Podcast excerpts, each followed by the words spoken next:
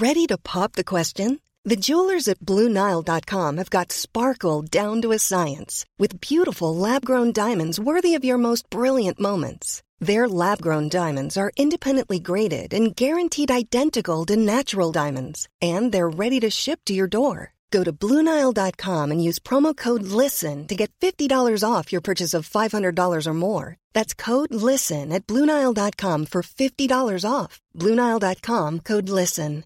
This Mother's Day, treat mom to healthy, glowing skin with Osea's limited edition skincare sets. Osea has been making clean, seaweed infused products for nearly 30 years. Their advanced eye care duo brightens and firms skin around your eyes, while the Golden Glow Body Trio nourishes and smooths skin all over. Go to OSEAMalibu.com and use code MOM for 10% off your first order site wide. Lovely betwixters. I'm so pleased that you're here. We do have fun together, don't we? But we have safe and sensible and well protected fun around here. And in order to do that, to have safe podcasting fun, I need to give you your fair dues warning, and here it is. This is an adult podcast spoken by adults to other adults about adulty things covering a range of adult subjects, and you should be an adult too. Whew, and now we've managed to get through that. On with the show! The torches are lit, the songs are being sung, the wine is aplenty. Well, we are in ancient Rome, and what would ancient Rome be without the wine?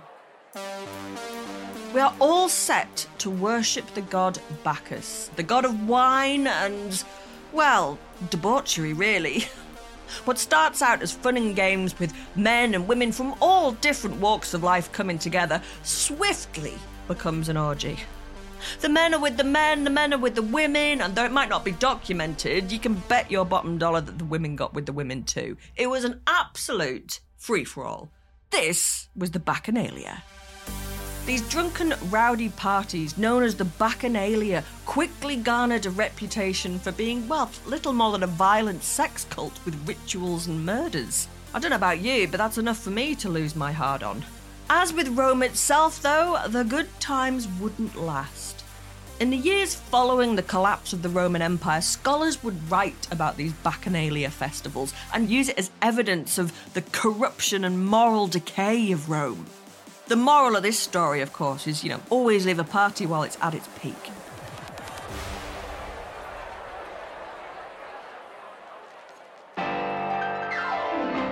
What do you look for in a man? Oh, money, of course. You're supposed to rise when an adult speaks to you. I make perfect copies of whatever my boss needs by just turning a knob and pushing a button.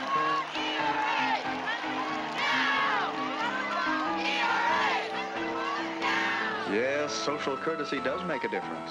Goodness, what beautiful diamonds. Goodness has nothing to do with it, dearie. Hello, and welcome back to Betwixt the Sheets, the history of sex scandal in society, with me, Kate Lister. One thing time can do, and definitely the Victorians did, is sanitize the past.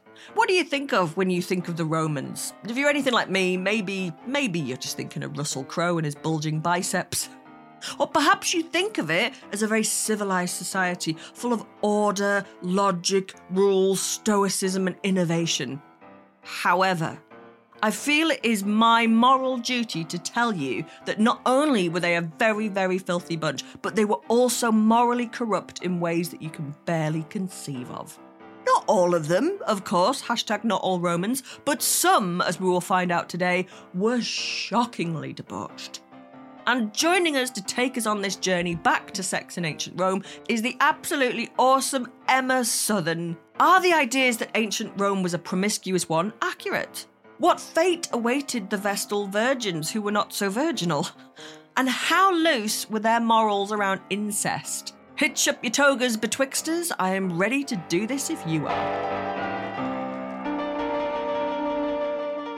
Hello and welcome back to Betwixt the Sheets. I'm so pleased to have you here again. It is the one, the only, the wonderful Emma Southon. How are you doing? I am delightful. I'm gradually working on my plan to become a secret co-host of Betwixt the Sheets. that uh, by just turning up constantly, uh, uh, and it's going It's brilliantly. going so just I'm like thrilled. very kind of just like creeping in until you've just become part of the fixtures and fittings and be like, oh, she hasn't she always Yeah. been here? She's always been here, Kate. One day you'll open a door and I'll just be in your It'll house. perfect sense. Uh, But we we are here today, and of course I had to get you back on to talk about this. We're talking about sex and the Romans, which I was sure that we'd spoke about this before, but we haven't. We've spoken about how horrible and violent and twatty the Romans are, definitely. yes. But specifically about the kind of sex that the Romans were having, not so much. Yeah. Now we're going to talk about how horny How they were, horny which is were. very horny indeed. Bec- They have that Yeah. reputation of being like when people think They do. of the Romans, they do it's the last days of Caligula, it's orgies, it's excess, it's all of that stuff. Yeah. Largely that's the fault of the Christians. Oh, is it? It is who, well, they considered, you know, showing your hair to be wildly Erotic. Whorish. Yeah. So, but they considered everything that the Romans did to be the horniest thing that ever Oh. happened. But what you have is lots and lots of early Christian writing about how the Romans were decadent and corrupt and terrible and having sexy sex times all the time. But it is also helped along by the fact that they were pretty decadent and really into shagging. and the even like the late republican kind of glory of the empire early imperial stuff is pretty sexy. I was just about to ask you, did the Romans conceive of themselves as a very, very horny bunch, or is that largely something that has come about afterwards? Or at the time were there people going, I think we should slow down here a bit, lads? they conceived of themselves to be very oh, chaste did and well behaved, and everybody else to be very slutty. So, whenever they talk about other cultures, they're always like, those people are doing sex in a very bad way, unlike us who are doing it. Obviously, in the chastest and most reasonable and most logical mm. and best way possible, because they thought that everything they Was did was the best thing. Yeah. So they conceived of themselves as being very moral indeed, and then put penises on absolutely everything. they did love a dick. They absolutely did. Oh, they really did. their views of sex very different from the early Christians, and I suppose that we have to kind of own up. There's a lot of projection going on in our own time. Still, we project back that they were this absolutely mad, mad, mad bunch of horny dogs running around. But when you dig into it, that is true. That's definitely a part of it. That's true. But it's certainly not the case that it was just this sort of like just mass free for all orgy for several hundred years. They actually had a lot of stigma and rules and laws and thou shalt bloody well not be doing that kind of stuff going on, didn't they? Yes. They did. So they have this thing called Mos Maiorum, which is the customs of the ancestors, basically, and that they refer back to constantly. And it's their sort of imagined, idealized past, which is very strict and very buttoned up and very, very chaste. Mm. And women don't drink wine, and men don't wear long sleeves, is considered to be one of them. Wearing long sleeved is considered to be profoundly slutty. Well, I've always thought so. Yeah. the longer the sleeve, the hornier the man, you know that. And so they have these image of themselves, and that's what you see in their kind of legal writing and their moral writing and in their laws that they pass about marriage, because they gradually get more and more interested in passing laws around sex and what is allowed. And things like making adultery illegal is something that the first emperor does, who's Caligula's grandfather, but he makes adultery illegal and makes it so that you can be prosecuted for it. And he insists that everybody has to be married so that mostly people are having sex within marriage. And these ideas in their legal writing and they have kind of moral writings as well. So philosophy writings are all very much, but then where they will say, that's how it should be and it should be all very good and that's how we should be behaving but we're not Yeah. and then at the same time you very often have poets and things who are saying what people are doing the orgies thing is always a thing that comes up because people talk about bacchanalia mm. but we only know about bacchanalia because they made them illegal in 186 bce so quite quite early. Relatively in roman history they outlawed them completely and said that they were completely un-roman and very bad indeed. So that's the greeks. Isn't that interesting that now that they've become synonymous with Roman sluttiness. Just for anyone who's listening, who's going, Baccha, who's a what now? What is the Bacchanalia? So the Bacchanalia is the worship of the god Bacchus, who is the god of wine and a god of kind of sexual fun. And basically, they were introduced into Rome. They're a Greek thing. And if you've read The Secret History by Donna Tartt, that's, I think, where most people know mm. about them.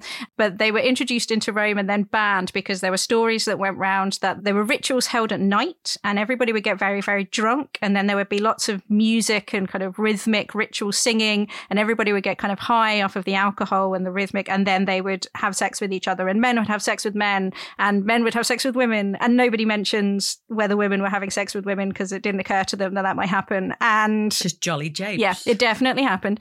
And then men would be being murdered, and then also people would do secret deals, which was a real problem as well. But mostly everybody would get kind of delirious. They're in Greek plays, so there's a play in which called the Bacchae, where women get kind of hyped on wine and the worship of Bacchus and then rip one of their sons apart. Ooh. That's kind of the image that people have of what the Romans were doing all day, every day. But really, they were very rarely doing it. You couldn't do that all day, every day. It would be exhausting to, you know. No. Could, yeah, the hangover alone would, would stop you, surely.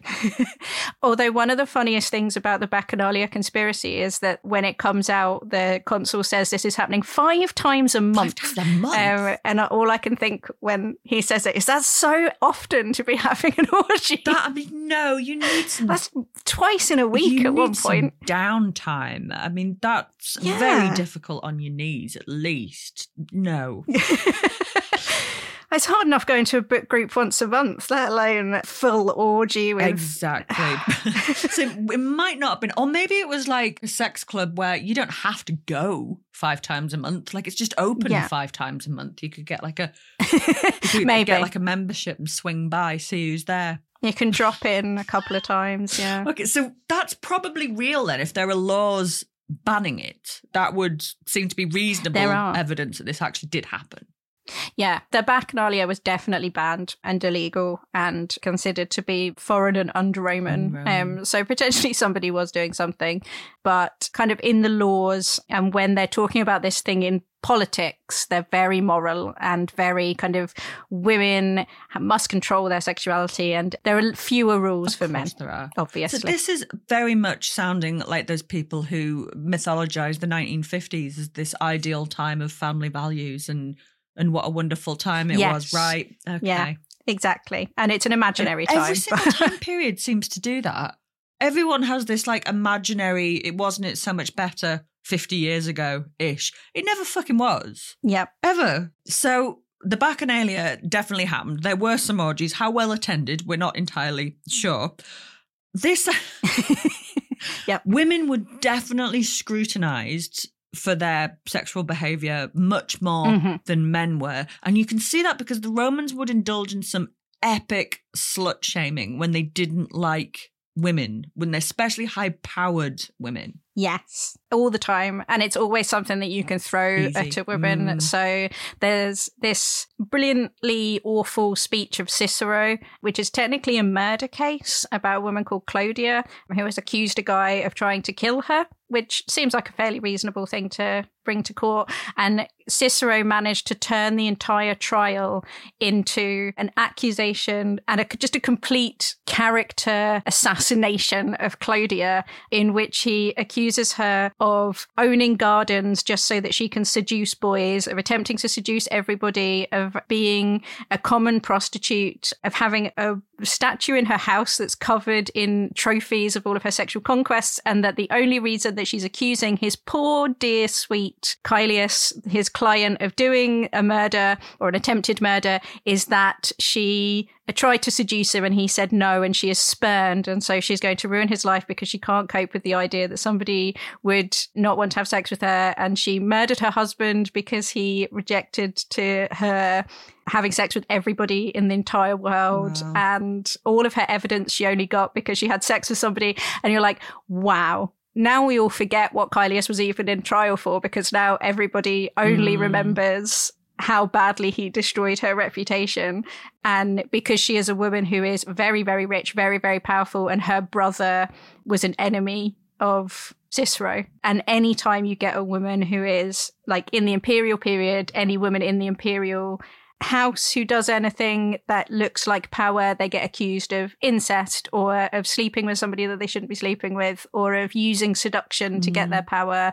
Or Messalina, eh, the classic one. There's a poem about her dressing up as a prostitute and going to work in a brothel during the nights because she's unsatisfied by her husband. And so she has sex all night and has to be kicked out in the morning because she is still unsatisfied, even though she's had all of this sex. Because just the idea of women being sexually active is an easy way to completely destroy their credibility. Do you know how I know that that story is bullshit? Like, there are many reasons why I know that story is bullshit. That's because I know a lot of sex workers who talk very freely, and the, the idea that they would go to work because they just really enjoy having sex. No, no. Yeah. It's such a male, stupid fantasy that this woman would have gone to a brothel to really enjoy having sex. No. That an empress would go to a brothel because she loves sex so much that she would do it for free and have sex with everybody. It's such a kind of fantasy one that the sex worker is there because She's enjoying she sex. enjoys Yeah. it so much rather than because it's her She job. needs the money. Like, Honestly, sex with you is just the cherry on top Like she's this. got a mortgage. So stupid. and also, it is also a slur on Claudius because the idea was that women can't control themselves. And if you leave them uncontrolled, then they will go off and do all kinds of ridiculous stuff like that. But also that it is therefore their husband or father's job to control them. And if women are going off and doing stuff like this, then it is their husband is weak because he can't control his wife, basically.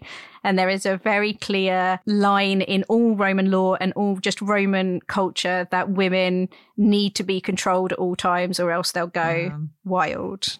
They'll either go wild and be evil or wild and have sex with everything that moves and some things that don't.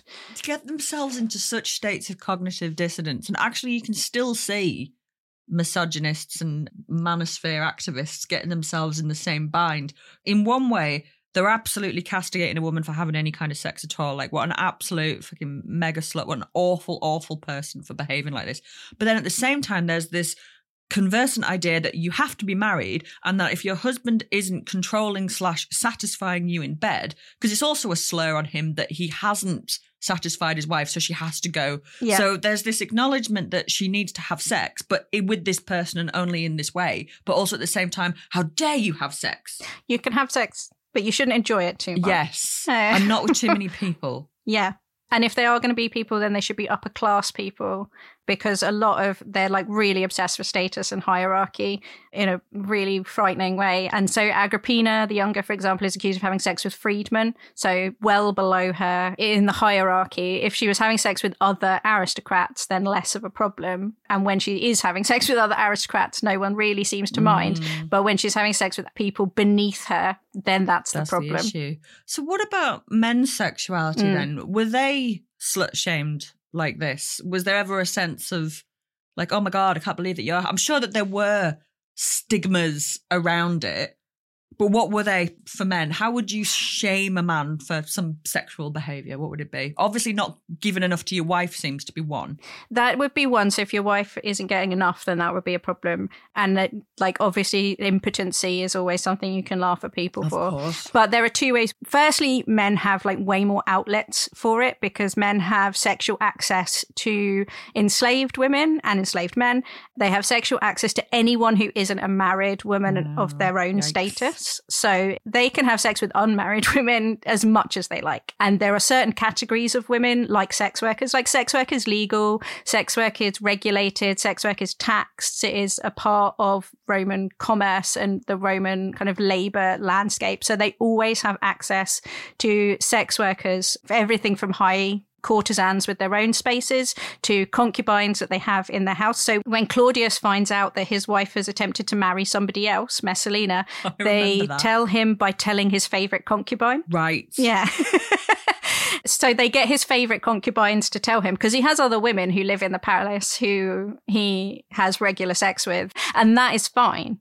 So they have access When it becomes a problem is if they are having the wrong kind of sex with men. Okay. That casts them as effeminate. So there is a clear delineation. There's, I think it's called the penetration paradigm, mm. which is a fun way of putting it, whereby Romans kind of very simplistically think that being penetrated is shameful in some way. Bottoming. Yeah. So if you are penetrating other men, fine. That is still an example of masculine control.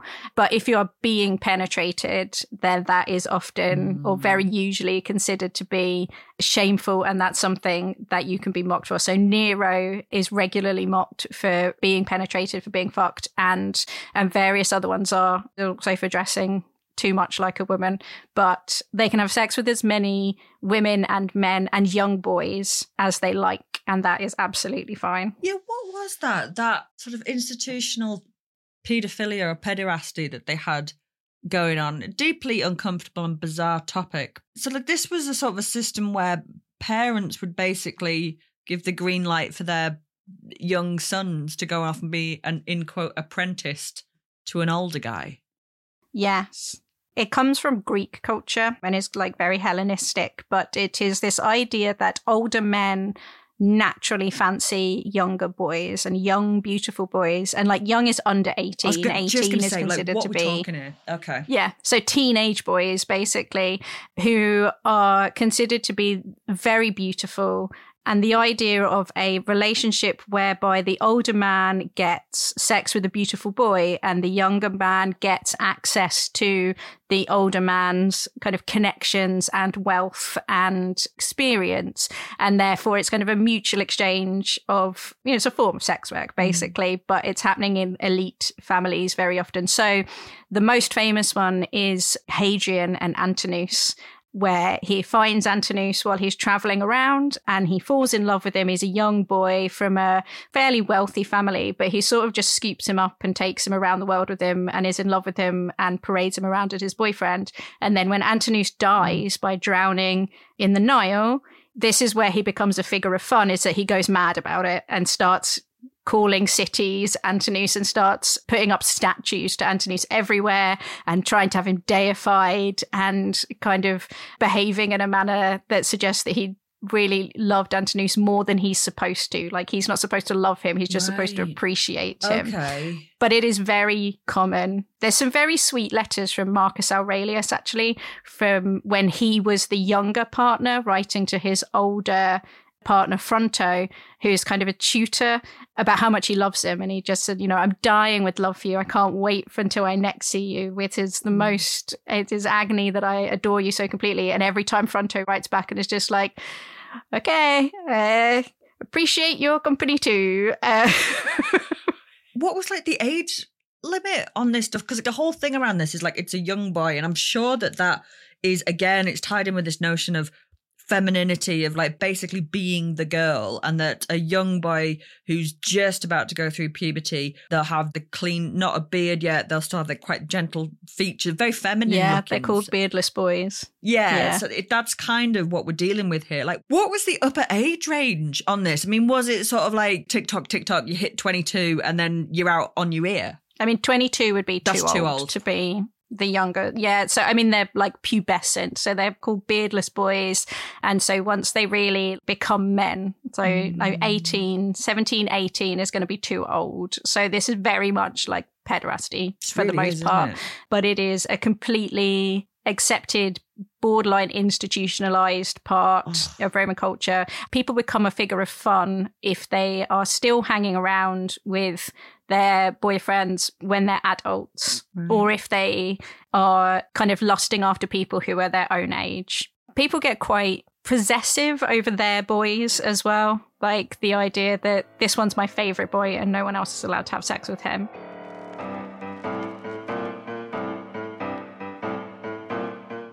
I'll be back with Emma after this short break.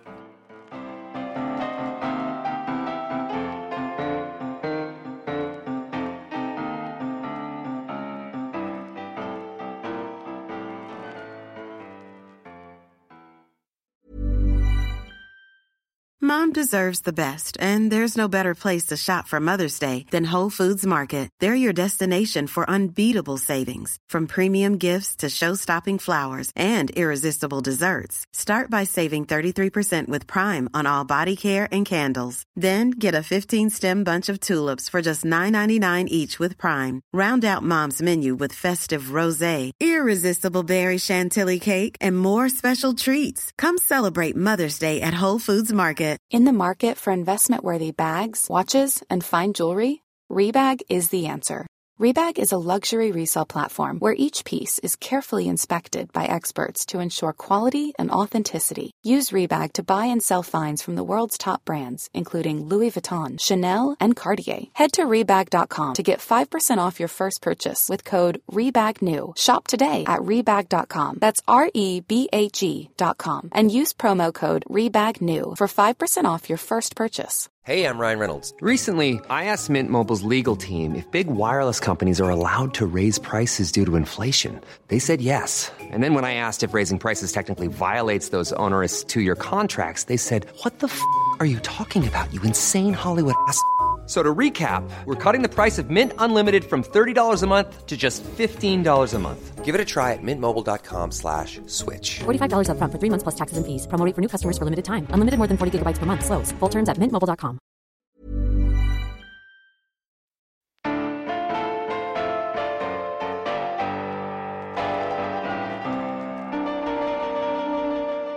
So there's there is a lot of I was going to say sex. I don't feel comfortable. co- Well, sexual behavior going on, and certainly men can have seem to be able to. There's an abundance available to have Yeah. sex with people. Did the Romans have a concept of to be something sexually immoral? I'm thinking of like when we're talking about the underage. They wouldn't have thought of underage, would they? But like, did they have a sense of like when it was too young? Was pederasty a thing to them, or was just anything game? Like they could have sex with enslaved people. Was but was there ever anyone saying, "Hang on a minute, this might be a bit shitty," or just was there anything like that? No. No. No. I mean, they have this concept of deliciae. I was really going out on a limb there. You're getting into very grim territory, but they had there is this thing called deliciae, which are child pets, which are Oh, literal children that are kept around because they are delightful and who are definitely considered to be sexually available because enslaved people of all ages they have this idea that when you're a free person you can't have sex before you're 12 because you can't get married but enslaved people are not people really and so they do have they are often treated like pets that you have around Mm. and who sometimes those pets are just cute and sometimes those pets offer other much more horrible uses there are stories of tiberius doing things with infants that is not appropriate Yes, I've for read those. Mm. That's yeah, grim as fuck. Nah, infants are considered to be a cut off. Like people freaked out by people that Oh god, there's some standards. Like the line is basically, are they still breastfeeding? But Oh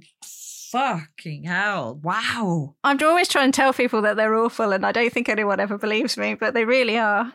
Should we pick it up a bit and talk about incest? What was their thoughts like? Because if I remember correctly, Caligula, our mate Caligula, he had a very, very, very, very, very close relationship with his sister Drusilla, which a lot of people, or maybe maybe it was a horrible accusation, but there was a suggestion there that there was incest and there was discussion that Nero must have been having sex with his mother. And was this just Yep. slurs, or did they have something enshrined in law about this? So incest is definitely illegal. Right up until Claudius makes it legal to marry your biological niece. And everyone thinks that is weird. And incest is a thing they don't like, which is why they kind of accuse everybody of it all the time. There's about a Okay, 7,500 year period where incest is kind of a go to thing that you accuse people of. And it becomes a question of either everyone is doing incest in the Roman aristocracy for 100 years or nobody is doing incest. It just Yeah. is kind of like a meme that people are repeating. But yeah, so Caligula is accused of having sex with all three of his sisters, partly because he makes it part of the oath that you take to the emperor. Like when you say, Oh, by the name of the emperor, I promise I'll do this, that you have to say, By the name of the emperor and his sisters. And he makes them hang out with him all the time. It's all the proof I need. But he spends loads of time with his sisters and also Drusilla dies. She's the only one of the entire family who dies of natural causes. And there's six siblings there, so that's quite impressive. Mm. And she she dies and he is just completely thrown away in grief and he makes it illegal for people to laugh and he disappears into the night and he stops shaving and he start like every so often heard just screaming in bedrooms just because his grief is so overpowering. And because he was alleged to have had sex with her and she was his favorite sister and that he was considered to have been having a sexual relationship with her. That's kind of gradually become in the modern imagination this idea that she was his great love which i find fascinating because there's no evidence that she was into it or that they were romantic necessarily but yeah, so he is said to have had sex with all of his sisters, but he's also said to have done all kinds of things, like yeah. talk to the moon. And then Agrippina is his sister, is another one of his sisters, and she is accused of sleeping with her son or attempting to seduce her son Nero when she is on the outs of his opinion, like when he's fallen out with her. There is a great story in Suetonius that when sometimes they would be traveling in a closed litter through town with the curtains pulled, and when Nero got out, he would have suspicious stains on his tunic. Oh, but, dear. you know, maybe he's just dropping his ice cream on himself. I'm not so sure. I don't think that Agrippina was sleeping with her son personally. The other version of it is so there's two versions. One is that Agrippina tried to seduce him, and the other is that he fancied her and she wouldn't have sex with him. So he got a concubine who looked exactly like her so that he could have sex with her. And then when he killed Agrippina, he spent ages like fondling her body because he fancied her. And those two stories are completely opposed and means you probably mm. don't really have to believe either of them. No, no. I mean, they're just, it's just easy, isn't it? Character assassination is just to come up with something weird sex stuff that somebody's done. Yeah. That's pretty consistent throughout history. Yeah. The late Republican period and like Julio-Claudian period, it's thrown around loads and then it really falls out of favor. But like Clodia is accused by Cicero repeatedly of sleeping with her brother Clodius, and he's also there was a rumor that Clodius had been caught having sex with another one of his sisters, and that's why her husband divorced her. And so it's just like this period of Roman history where people just really like accusing one another of incest. I suppose today we still call someone a motherfucker. I suppose that's yeah. quite a handy insult. Maybe that's a weird. no, it's not at all. I'm trying to make strange links. it's best not to try to make sense of it because no. they're kind of deranged. Yeah. You mentioned divorce there. How easy was it to get divorced if you were a Roman person? Was it just a case of going to court and going, they've definitely had sex with their brother? They had stains on their tunic. I saw it. And then everyone goes, right, okay, okay, divorce. You don't even need to go to court, actually. So there's two types of marriage. One is like the ancient type, which becomes very rare by the historical period. So, which is called manus marriage, which is where the wife goes into the legal control of her husband. Then it's kind of hard. The man can divorce unilaterally, but the woman can't and has very little power. But that became very, very rare by the late republic and by that time most marriages were called sine manu which is that she stays in the control of her father or somebody else and then mm. either party can just say i don't i'm just i'm over it oh. and it, all you need you can send a letter which has been like notarized which is called a repudium which is there's a letter that says this marriage is over by or you can get seven witnesses and just tell them in front of them and say I don't want to do this anymore and then leave. So it's pretty easy and oh, okay. people do it all the time. And there's loads of rules about if a woman sends the repudium, but then kind of regrets it two days later. So, like, you've had a really big argument and you've stormed out and you've sent him the letter mm. that says, We're divorced, I'm over it. And then you make up later and she comes back, like, Are they divorced or are they not divorced? Repudiate the repudium. Yeah. Or if someone has moved out and moved in with somebody else, but they've never got round to like telling anybody that they're divorced or like doing a letter, then are they divorced? And the answer is no. So unfortunately, right. you can't get married again. But otherwise, it's very easy to just drop someone a note. Yeah, it really is, isn't it? It's like a post it note on the fridge, just pretty much, yeah. Off them off. Wow. And they don't have to really agree to it. One side can just say, That's that. I divorce you. That sounds oddly enlightened to me. We spent a long time, well, you know, just maybe just felt long, talking about like the absolute awfulness that the Romans are capable of and the kind of the slutty behavior that they will indulge in, which they seem, despite the fact they think of themselves as quite chaste, I think that I have some notes for them on that particular one. Yeah. But let's talk about a group of people that were famous for being the most chaste of all. And I'm so fascinated by these people. The Vestal Virgins. Yeah. Who are they and how would you get this particular gig? So you get this job. The job is being the priestess of Vesta, Okay. which is the sacred hearth at the center of Rome, which has to burn all the time. And if it goes out, then it's a disaster for Rome. And so you have six women whose job is to look after it and tend it and do various rituals around it. You get that job between the age of six and 10 because your dad nominates you for it.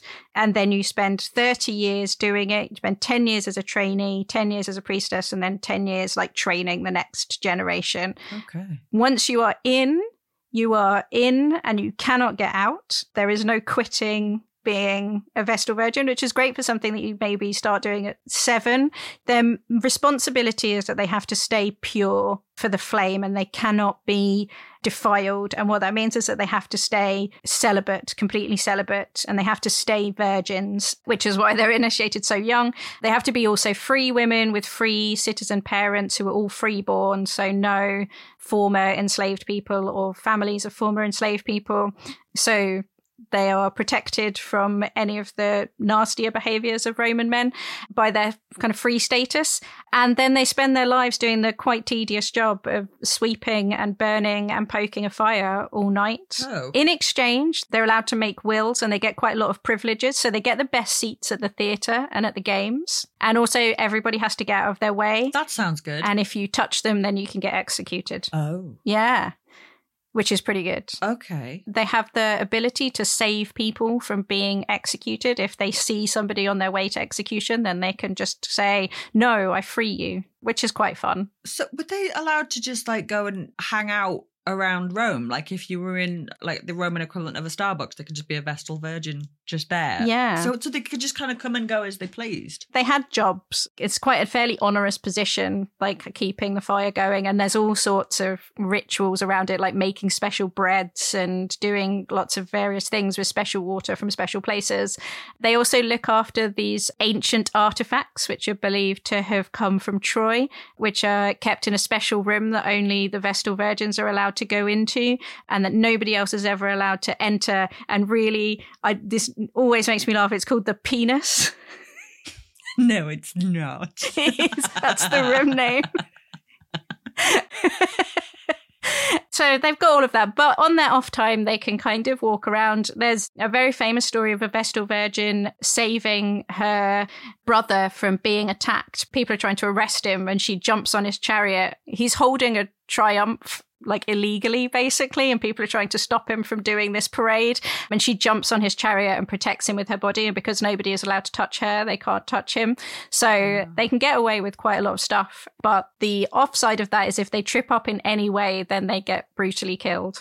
Brutally killed. Okay. So when bad things happen, generally the Romans will be convinced that this is because the gods have gone off them and then they will try to identify what's upset the gods. And a surprising amount of the oh. time it turns out that a vestal virgin has lost her virginity somehow. And when a vestal virgin has lost their virginity there is no way of expiating that crime except taking the vestal virgin and burying her alive Now, who came up with that? That's some weird fine print, isn't it? That's. it is Why bury alive? I mean, the print gets even finer because what they do is they take her by the city walls, they do a full funeral procession for her while she's still alive, and then they put her in a hole that they have dug, like they dig out a kind of small cave which has got a bed in it and they put in some oil some milk and some bread and a lamp. So she's got light and a bit of food and drink and then they wall her up in there. So they can say basically she was alive when we last saw her. We didn't kill her. She just happens to have died in the place where we left her. And so they get to do human sacrifice, basically, and an execution for the gods without actually getting their hands dirty in any way. And so there's 50 odd examples of when Vestal virgins across the period Oh, were buried alive, including under the Emperor Domitian, which is very late in, in Roman history, like very much the historical period. So it is the finest of fine princes that they can be. Oh yeah, no, we just we just popped her in there and walled her in, and also left an armed guard outside. She was fine when we saw her. Yeah, exactly. So, like, how would they go about proving? Because, like, if the setup is like, oh, the weather's gone really shit, the crops have failed, the gods must be pissed off. I know. Hang on, what someone must be knobbing the Vestal virgins. Like, how did Yeah. they catch them? Like, like, or was this just because? I know people think that you can prove virginity, but you, you can't No. prove virginity. It's complete gibberish. It's nonsense. It's like looking at somebody's elbow. It's just like it means nothing. Yeah. So, like, what were they doing? Were they subjecting them to bogus virginity tests, or did they actually manage to catch some in flagrante with with somebody else? 99% of the time it's that they manage to find somebody either somebody comes forward and says oh i saw Uh, you know that vestal virgin doing something. There's one where a woman is put on trial. She is acquitted thankfully but it's like this is the kind of thing that you could be put on trial for. But one of the vestals is put on trial for wearing dresses that are too nice and being too funny in conversation oh dear, this this isn't a good gig, is it at all? This is No. Vestal virgins need to unionize, Yeah. quite swiftly. Because just when you were saying there that like they could just go out and about when they weren't tending the flame thing, that makes me think they must have had shift patterns. They must have had like timetables and stuff. Yeah, because there's a head Vestal Virgin who's like the manager, so she's the one who's like making sure everybody's doing everything right. And Everyone, someone's on their lunch break, and when's Julia going to come in? I, I don't believe you're sick, and all that stuff. Oh God! yeah, she's got 24 hours off. if you managed as a Vestal Virgin, you've signed up at the age of seven, you spend ten years training to keep a fire going and not have sex. That seems like a lot of training for that, but okay. Mhm. And then you spend ten years doing the thing, as long as you're not wearing nice dresses or talking to people or flirting in any way. Then there's 10 years of training the other people of how to keep the fire going. Was there a retirement plan? If like you managed to beat off all of these obstacle courses and then at the age of 38, is there a good retirement plan for you? There is a good retirement plan. Oh, there is. Hurrah. Okay. Yeah, so you get to maintain most of the privileges. So you still get the good seats. You still get, you have the right to make a will and own your own property and dispose of it as you like, which is pretty good for a Roman woman. They're all from rich families, so they're fine in terms of ah. money. Like they're not coming from a place where they have to go and work in a Starbucks in order to pay a mortgage. They all just go back to there. But you can also get married, and one, you know, that. forty is not that old. So most of them don't. Interestingly, presumably because once you're an adult, the first time you meet a man in a social context, you're probably like, "Oh Jesus Christ." What is this thing? Yeah, especially if you've got your own money. Yeah, actually, I was fine without this. Uh, if you've been socialized generally to not have to deal with it, then probably is easier to Ah. not get married. Yeah, but some of them do, and they get married. And if you manage to survive it, you can live quite a nice life afterwards. And everybody remembers you as a Vestal Virgin, so everyone's still real nice to you. Has anyone done any research of like what the percentages of Vestal virgins that were bumped off? You said there was at least 50. Yes. I have no idea like how many there would have been in total. Like how perilous was this? it's not that perilous. Not that perilous. Okay. No, mostly because even the Romans do generally balk at the idea of burying a woman alive. It's good to know there's some boundaries. Okay. They find that quite uncomfortable. I think if the execution was just that they, you know, chopped their head off or had them hanged or crucified, then they probably wouldn't worry so much because they do that on the daily.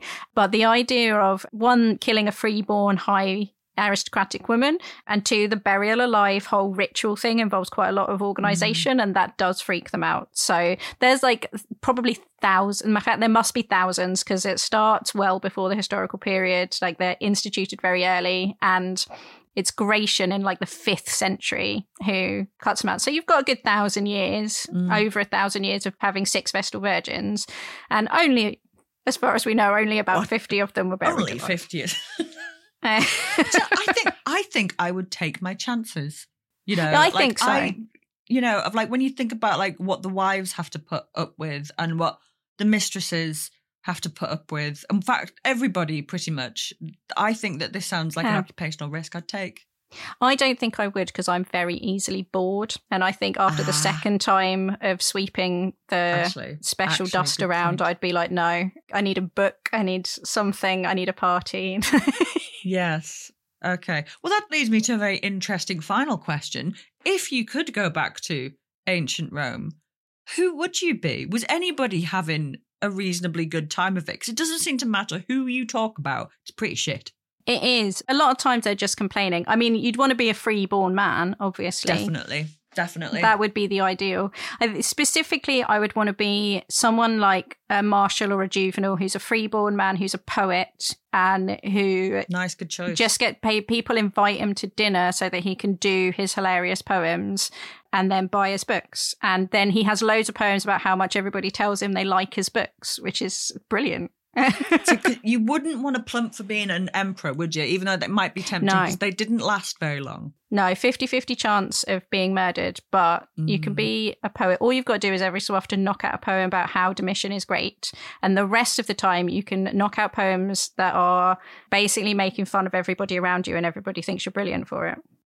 I love that. So, final, final question. In all the things that you've studied about Roman, they do have this reputation, probably quite well deserved, as being an absolute bunch of perverts. Are you still capable of being shocked by these people? Is there still Oh, yeah. occasionally things that you find that you go, oh, for God's sake? Yes, there are plenty. I mean, every so often there's something really dreadful. Sometimes. When I was reading for this, I was looking up the best erotic poems, and there's an erotic poem from Catullus, which is him technically threatening a rival called Alias. And he basically says, Look, if you don't stop hitting on my favorite boy, then I'm going to face fuck you to death. Jesus Christ. It'd be better for you to die unface fucked than if you die with my cock in your mouth. Wow. Strong words. And that I was a bit like, okay. See, things are like normally when you'd say that to somebody, I don't think you would say that to anybody, but you might say like a modern equivalent of like, I'm going to fuck you up, or I'm going to fucking kill you. You don't mean to go through with it. Yeah. I'm not so sure that that would have been, he might have actually meant that from the things you've been telling me. Yeah, he didn't just say that to him. He wrote it down and then he edited it and then he made sure that it was written down in the book of poems that he published that was widely Wow. distributed around Rome. That is commitment to a piece, isn't it? yeah. And it's not the only one of those he's got. He's got another one that is about two guys that he just doesn't like, where he says, I'm going to face fuck you and ass fuck you because you're just really annoying. There must have been people reading that going, he's on about the face fucking again. Again, not again. Yeah. Basically, yeah. He's done another face fucking one. Uh, I prefer it when he does his ones about trees. Uh, Scholars going, yes, this is very much part of his face fucking period of work. yeah, the cycle. Oh, Emma, you have been incredible and horrifying to talk to, but amazing as always. And if people want to know more about you, and I'm sure after this they will have questions, where can they find you? They can find me and all my wee books at emmasouthon.com. They can find my podcast at historyissexy.com and they can find me on Instagram at Emma Southon. Thank you so much for talking to me today. You have been uh, horrifying. You will have nightmares once again.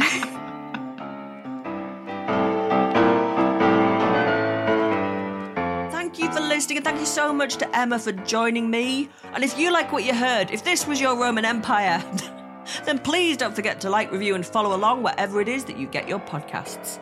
If you'd like us to explore a subject, or maybe you just fancied saying hello, then you can email us at betwixt at historyhit.com. We have got episodes on everything from Neanderthal sex and the real Charles Dickens with Miriam Margolyes. This podcast was edited and produced by Stuart Beckwith. The senior producer was Charlotte Long. Join me again betwixt the sheets, the history of sex scandal in society, a podcast by History Hit. This podcast contains music from Epidemic Sound.